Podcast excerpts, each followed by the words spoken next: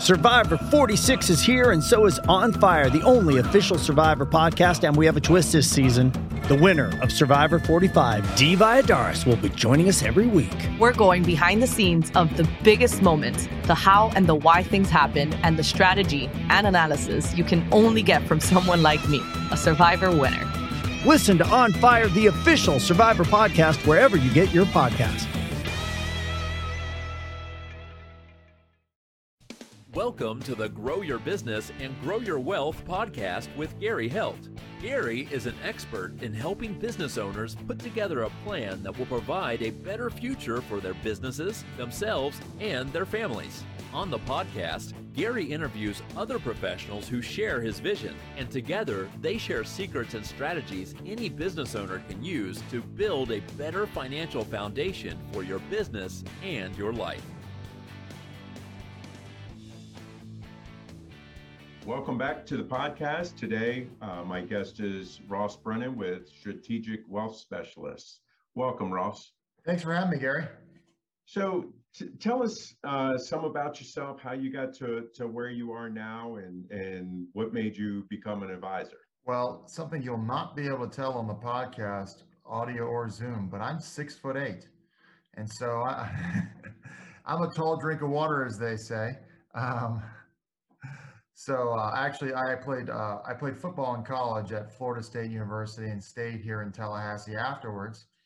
And uh, I was a client of the firm, um, and then uh, I, have kind of always been financially minded. I uh, hope that doesn't come off cocky. And they said, "Hey, come work with us," and that was 11 years ago, and here I am today. Nice. So, so when you first started in the industry, you started with the company you're with now. Correct.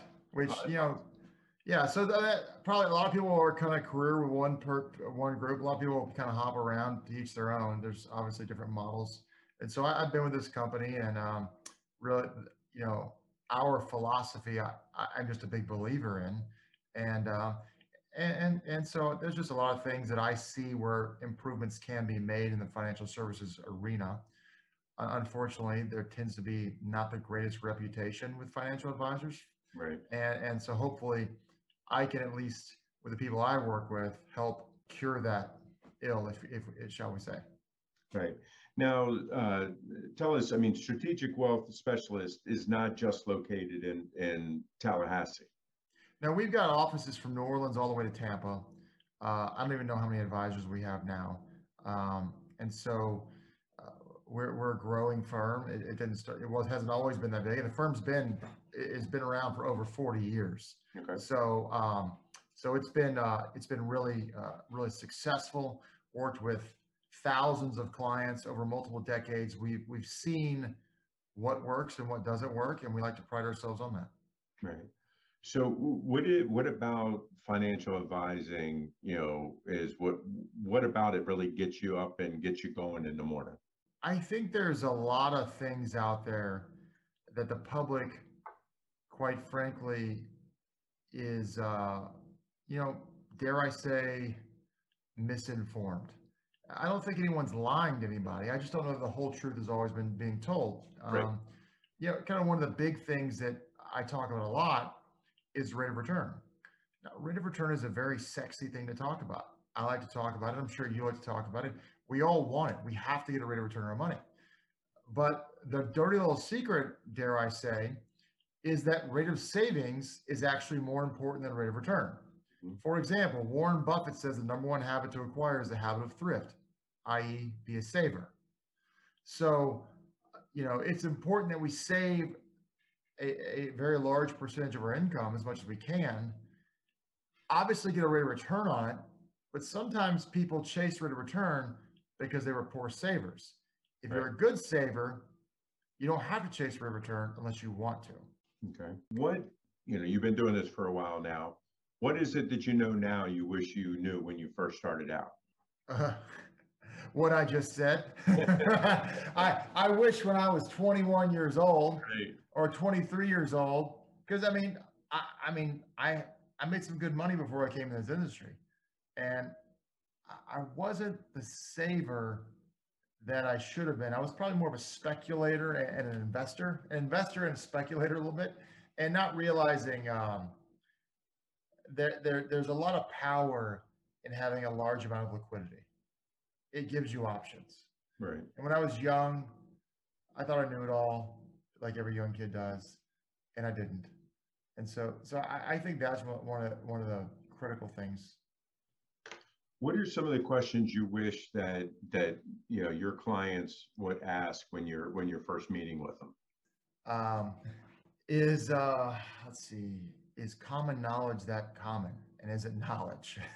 Right. uh, you know, you know, typically what we think is just kind of a no-brainer in finance, it isn't always that way when you peel the onion back. There's always more to the story. So I like to talk about like, um, you know, the 401k. I like to pick on the 401k. It's the sacred cow of finance, the retirement account, and you know, it, it, it's just one of those things that there's just so much misinformation about, and people think, you know, it's the panacea. And, and typically speaking, for most people, the 401k account is not going to be enough money for retirement right. for someone.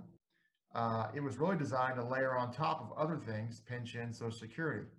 Uh, but it's kind of evolved in this thing where, where if you don't contribute as much as humanly possible, then you're an idiot. And, and I don't know that that's accurate. Um, also, one of the things which I know you could speak to is tax deferral. I am vehemently anti-tax deferral. Mm-hmm. I think deferring taxes in the current environment we are in is very likely a large mistake. Uh, I believe uh, that we are in probably the lowest tax rates we're going to see for many, many decades. Mm-hmm. Uh, I obviously could be wrong, but I think the evidence is probably on my side, and I've yet to meet a CPA who does not agree with me. Um, but you know, that's the one thing about predictions. They're never right. They're always wrong. It's just questions in what direction and how by how much.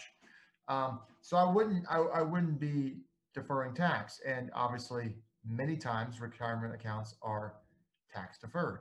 So I, a lot of people in my experience don't understand how the tax code works. They don't understand how marginal tax rates work, how effective tax rates work, how money taken out of a retirement account is taxed. And when you lay it out to them, it, it's not always the uh, the answer isn't always the same. It, it kind of goes back to, you know, we tend to make decisions in a vacuum with blinders on mm-hmm. instead of taking a broad look and looking at things from a macroeconomic perspective. It's like it's like throwing a rock in the pond and only focusing on the splash and not focusing on the ripple effects. Right. So, and I find when people make decisions macroeconomically, many times they're different than if they were making them microeconomically. Yeah, I think that um, you know you, you definitely hit on some some good points there. I mean, with everything that's happened with the pandemic and all of the money that's been given out tax free, this bill needs to be paid someday. Um, so it's just you know when when are the tax rates going to go up is is really the question.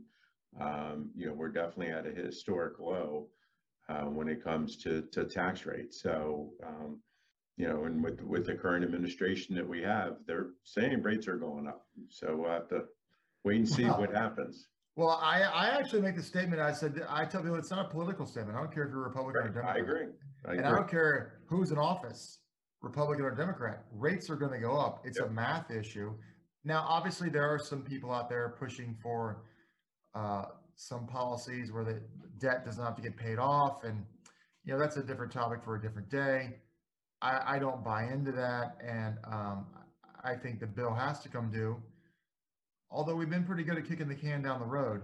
Uh, uh, I, I think the political rhetoric, rhetoric is very easy to stoke the flames. And I think you're going to get higher tax rates sooner rather than later. And, and they're coming in, a, in like five years anyway, just because the sunset of the Trump tax cuts. But I think they're coming even sooner. Yeah, I, I, I think our, our, you know, we don't have a can anymore. I think it's more of a barrel that is being kicked down the road, and and eh, something's going to going to change soon. It's just um, you win.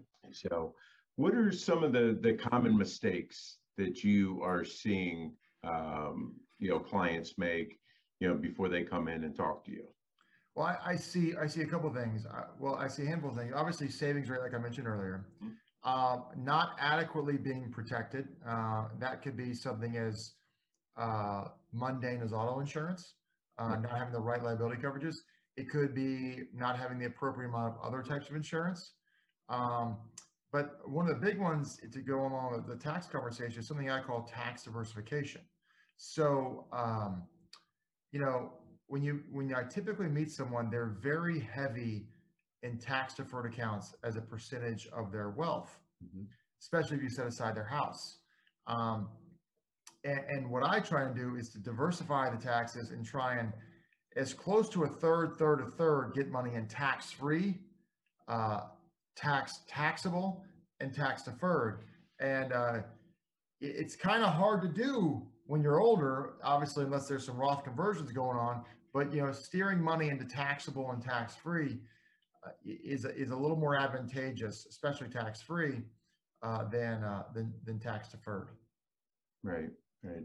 Yeah, I mean, I agree with that because especially with the tax deferred, because so many times, you know, people have just been, you know, putting away in, uh, you know, uh, tax deferred savings.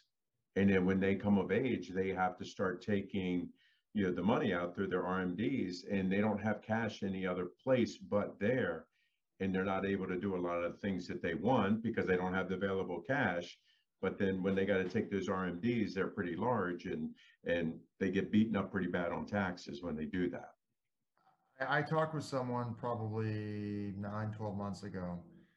They they had a uh, a nice nest egg, um, and I am not exaggerating. Ninety percent of it was in tax deferred money.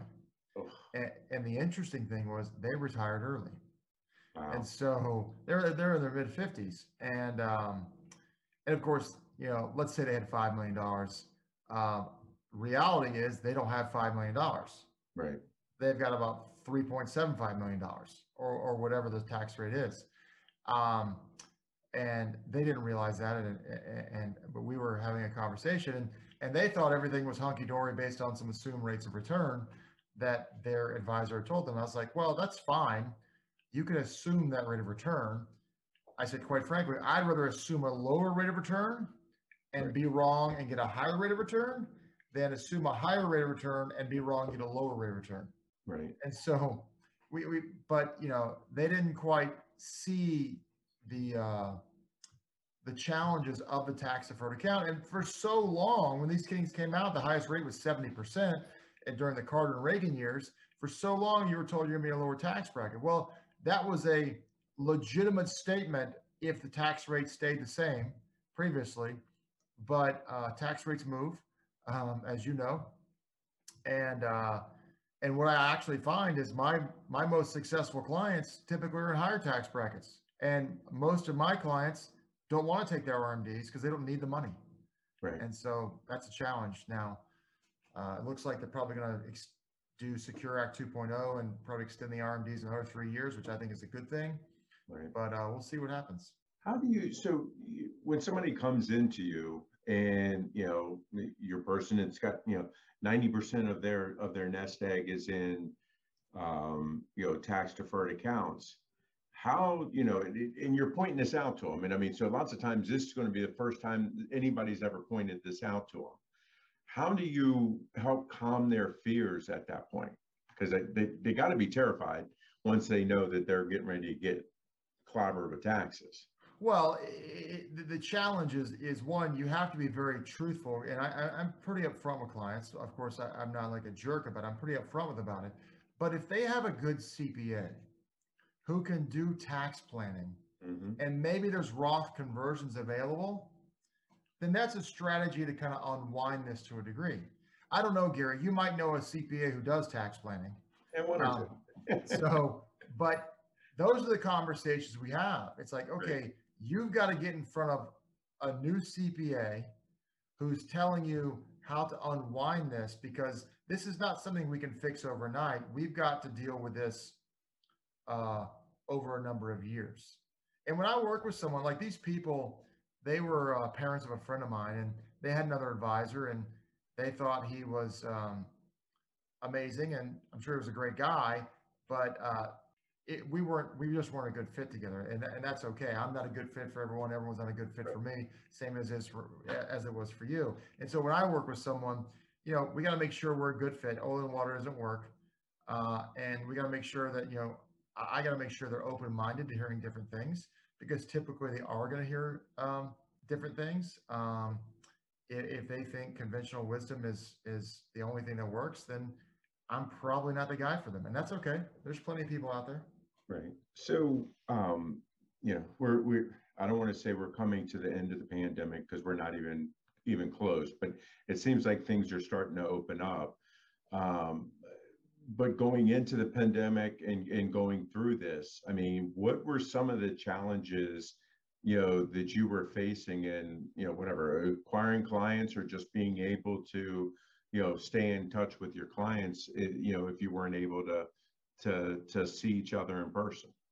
Well, 90% of my clients are spread out all over the nation. So I've got about 10% of my clients in my local community. Um, I, I, have one client who owns several daycare businesses in my town, and he was he's a very very successful man. But he um, he it was a challenging year for him. But I have a lot of uh, clients who are dentists or orthodontists, endodontists, periodontists who own their own practice. And what I what you've seen in the dental world is they were shut down for six to eight to 12 weeks, depending on what state they were in. But the pent up demand was so strong that all of them finished the year uh, flat or better than the year before. Uh, and then they had 2021, uh, where uh, so far they're all trending even higher. So I don't know if the coronavirus does something to your teeth, but uh, it sure seems like it. Right, right. Um, tell us, I mean, you know, th- there's, you know, many different types of financial advisors out there. There's, you know, the, the uh, internet-based places that you can invest money and things like that. Uh, tell our listeners, why is it important to use uh, a professional like you to help with, with their investing needs? So you have like those internet places you're talking about, like the Betterments, the Wealthfronts, what they call the robo advisors. Right. And uh, you know, there's a certain se- segment of people that, that, that's a good fit for. Uh, in my experience, and, and, and kind of here's the breakdown of the financial service industry. You have what I call the investment only people. To give an example, that would be like a Merrill Lynch or Raymond James or Edward Jones. Okay. You have a a very insurance heavy side, which might be a Northwestern Mutual, New York Life. Uh, maybe even a Mass Mutual, or, or even some independent people in there. And then you have, um, you know, and typically in my experience, it's kind of like it's one loves investments, hates insurance, one loves insurance, hates investments. And, and I personally feel like it isn't an either or conversation. I think it's a both and conversation because you need them both. And so what I try to do with my practice is I try and do comprehensive financial planning where we're looking at everything Mm-hmm. You know, even like like I said earlier, car insurance. I'm not a licensed car insurance agent. I'm looking at legal documents, auto insurance, property and casualty insurance, life, disability, long-term care, health, cash flow. We do a lot of cash flow modeling, uh, retirement planning, all that stuff. Exit planning if you're a business owner. We, we do all that, and we, we make sure everything is integrated together. But when we work with investments, it's my experience that human beings typically are not wired to be good investors we tend to be very emotional. And you, a guy like Warren Buffett is emotionless. Okay. You have to be emotionless to buy when there's blood in the streets, to sell when everyone's buying, to buy when everyone's selling. And that's what he does. And he, I mean, if you read about him, he is fairly unemotional.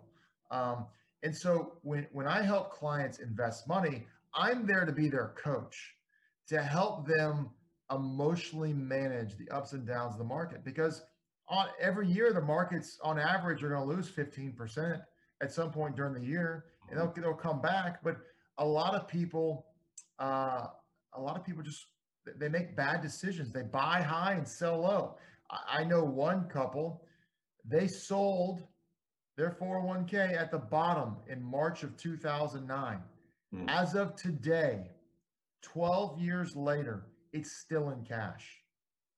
Oh, That's a 6x return lost out Right. on. right. And so this is why we have to make sure that we're invested in an allocation that suits our personality. How much volatility can we manage? And to make sure we understand how markets work and to make sure how, you have someone uh, kind of holding your hand through the process. If you don't need that and you got all figured out, then then you don't need me. Maybe you maybe Betterment or Wealthfront works for you, and that's great. Um, but most people are, are not uh, wired for Betterment or Wealthfront, in my experience. Right. I, you know, I think, you know, you hit it on the head earlier when you said that, that you're there to help coach. Right. And, and, you know, I feel the same way. It's like, you know, we're constantly teaching and constantly coaching and, and many times talking people off the ledge. Um, you know, and, and helping them manage the, the emotion side of things. Um, from, you know, tax bills to, to, to, you know, the, the, what the market's doing. Um, so when, when, when you're picking somebody that you want to help coach with these investments, I mean, what's, what's that ideal client look like for you? Uh, typically, you know, they are a business owner at some level, you know, like where they could be a dentist who owns their own practice. If they're not a business owner, you know, they're typically they're a higher income individual. Um, it's typically probably someone over a half a million dollar income is typically who most of the clients are if they're, you know, shall we say W-2 employees. But a, a business owner, I find myself uh, working with a lot because there's just more opportunities to help them if you're a business owner. You have more moving parts. If you're a W 2 employee, you have plenty of moving parts, especially if you're high income W 2 employee, but there are, um, you, you're limited to some, to some degree. Um, so they need to be uh, typically a good saver. Um, and they need to be coachable and, and have an open mind about things that they're probably they've never heard of before. Uh, and so those are typically the kind of the, the core values or the core characteristics of people that I work with. So what, you know, if, if somebody's, you know, right now, you know, you, you, you talked about the couple that, um, you know, that kind of cashed out and put, put everything in cash in, in back in 2009. If you have somebody like that, how, how do you try to coach them out of that? Um, because it seems like they're terrified to put anything back in the market. Well, they are um, they are obviously someone who does not manage volatility well. Right. Uh, and this is an older couple who watches the news a lot, which isn't really good for your uh, Right. believing in markets. Uh, you know, the Dow is down 100 points and they're acting like it's in the world. And like, what percentage is that again? Like Right. point point two percent? Come on, people. Um, so it's um, you know, you just have to kind of you got to work with them. You got to say, hey, you know, we have to get a rate of return on, on our money. Inflation is real Right. and it's obviously picking up. Um, your money is going backwards if it's in cash, and your life expectancy uh, for for two people in your mid 60s, there's a very high probability one of you is going to live in your 90s. And so we we've got to, and so it's just conversations like that where you, I mean, to kind of walk them through this. So going through, um, you know, different, dealing with different clients, um, different backgrounds, things like that. What is something that you've, that you've picked up from one of your clients that, um, you know, kind of every time you talk to somebody, you remember it and kind of, kind of brings you back to, to center?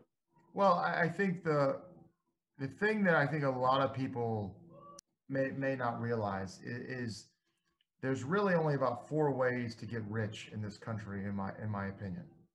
Setting aside being an entertainer or an athlete, you know, starting a business and growing a business is probably the number one way to become wealthy.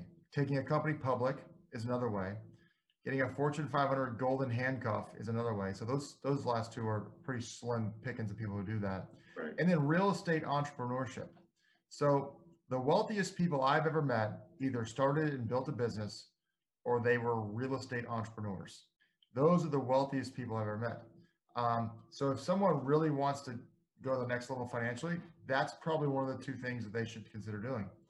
At the same time, we live in a culture where it's like, you know, let me go start this mobile app and then go public uh, with it a year later and become a billionaire at 24 years old. Well, that's not real life.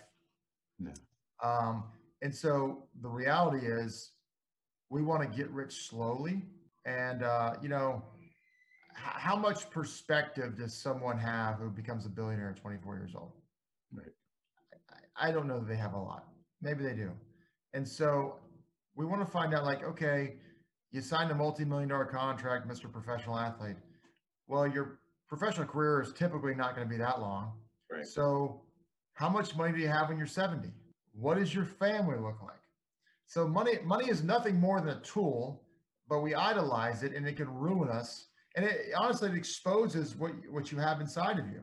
So, you give any of us 10 million dollars today, if we have uh, if we have good inside of us, you're going to see that come to fruition with money. If we have bad, uh, Right. it, it's it's it's going to come to fruition. So, you know, money is amoral. You know, uh, it's always misquoted that uh, money is the root of all evil. That's not the quote. It says the love of money is a root of all evil. And so, as long as you view it in the right context, it is merely a tool that allows you to do something. Yes, I'd love to have a billion dollars. I'd love to have a private jet. As a guy who's six eight flying commercial, not the most comfortable. Right. I'd love to have a G5, fifty Right. million dollar plane for those of you keeping score at home.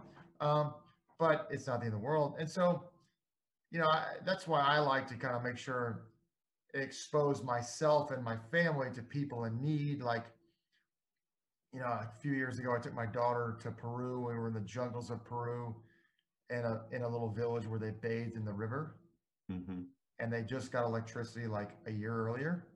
Right. So I mean, you know, it, it that was in December we did that, and she- didn't ask for much when we came home for Christmas. Yeah. So, so and so it that that's the one thing I've noticed. It's like with money, you meet with someone who makes 50k, you meet with someone who makes five million. Money is all relative. Right. It's all relative. What's a lot to someone who makes five million is not a lot to someone who makes 50 million. What's a lot to someone who makes 50,000 is not a lot to someone who makes 500,000. Right. And so it's all relative. Yeah, I agree. So what, what's a question I haven't asked you that you wish that, that I had? I'm sure my wife would have a really good, a really good answer right here. Man, maybe one I may not like. Right, Uh, exactly. So, you know, I just, well, this is kind of, it's not really a question. It's just kind of a comment. I just think there's a lot of, a lot of areas where people, I think a lot of areas, I think a lot of people probably think they're getting true financial planning Mhm. when they're really just getting advice on one section of their financial life. And and the reality is is you want someone who can be like a coordinator to help connect everyone. For example, the the investment advisor probably isn't talking to the accountant about tax loss harvesting. Right. And the property and casualty agent's not talking to the attorney about liability limits. And the life insurance agent is probably not talking to the uh, attorney about uh, beneficiary designations and things like that. But if you can get all those people in one room, not necessarily in one room, that's not going to be possible. But if you can have them all connected and make sure everything is coordination, I think there's power in coordinating all your assets and everything. And I think there is a tremendous lack of coordination in personal finance today. Uh, we live in a culture that has become more busy than ever. If you ask somebody, it used to be, "How you doing?" "Oh, I'm fine." Ask them now, "How you doing?" "Oh, I'm busy." Right, you know, not everyone's busy. Everyone just thinks they're busy. Um, but that's besides the point. We have to make sure everything we have is coordinated, and we have to make sure that regardless of what happens, our plan works. Yeah. So if I die prematurely from X, Y, or Z, does my family's plan work? If I become disabled, does my family's work plan work? If I get divorced, does my plan work? If my spouse dies, does my plan work? If I lose a job, does my plan work? And so we have to make sure because we live in a world where crap happens. Something bad's going to happen. The question is, how bad is it going to be? Is it going to be a fender bender or is it going to be someone died? Yeah. Hopefully, it's just a fender bender. but we got to make sure we're prepared no matter what. Yeah, I mean, I agree with you. I mean, you know, play football. You know, you know, you're the quarterback. You know, you want to make sure that you have all the right members of the team around for people because if everybody is talking, again, when something does happen, and if you know something were to happen to you, and you know your wife's not the finance person, that's really not her her thing. If all the team members are around, knows what's going on, they're able to help her um, you know, and I, I think that that's something that's that's really really important that a lot of people don't do. That's for yeah. sure. So, if our listeners like what they're hearing um, and they want to want to reach out to you, how how best to get get in touch with you? Just go to my website, rossbrannon.com, R O S S B R A N N O N.com. There's a you can click a schedule time to talk to me on the website, uh, and from there we can have a conversation and see see if there's a, a mutual interest. Great. So I really appreciate your time today. Um, our guest today on the show has been Ross Brannon with Strategic Wealth Specialists. Uh, we appreciate your time, Ross. Thanks, Gary. This podcast is for informational purposes only. Guest speakers and their firms are not affiliated with or endorsed by PAS, Guardian, or North Florida Financial, and opinions stated are their own. Material discussed is meant for general information purposes only and is not to be construed as tax, legal, or investment advice. Therefore, the information should be relied upon only when coordinated with individual professional advice. Guardian, its subsidiaries, agents, and employees do not provide tax, legal, or accounting advice. Consult your tax, legal, or accounting professional regarding your individual situation. Ross is a registered representative and financial advisor of Park Avenue Securities LLC, PAS, OSJ 3664 Coolidge Court, Tallahassee, Florida 32311, 850-562-9075. Securities products and advisory services offered through PAS member FINRA SIPC. Financial representative of the Guardian Life Insurance Company of America, Guardian, New York, New York. PAS is a wholly owned subsidiary of Guardian. North Florida Financial is not an affiliate or subsidiary of PAS or Guardian. Arkansas Insurance License number 161390032, California Insurance License number 0L10073, 2021 124005, expiration 0723. This podcast is a part of the C Suite Radio Network. For more top business podcasts, visit c-suiteradio.com.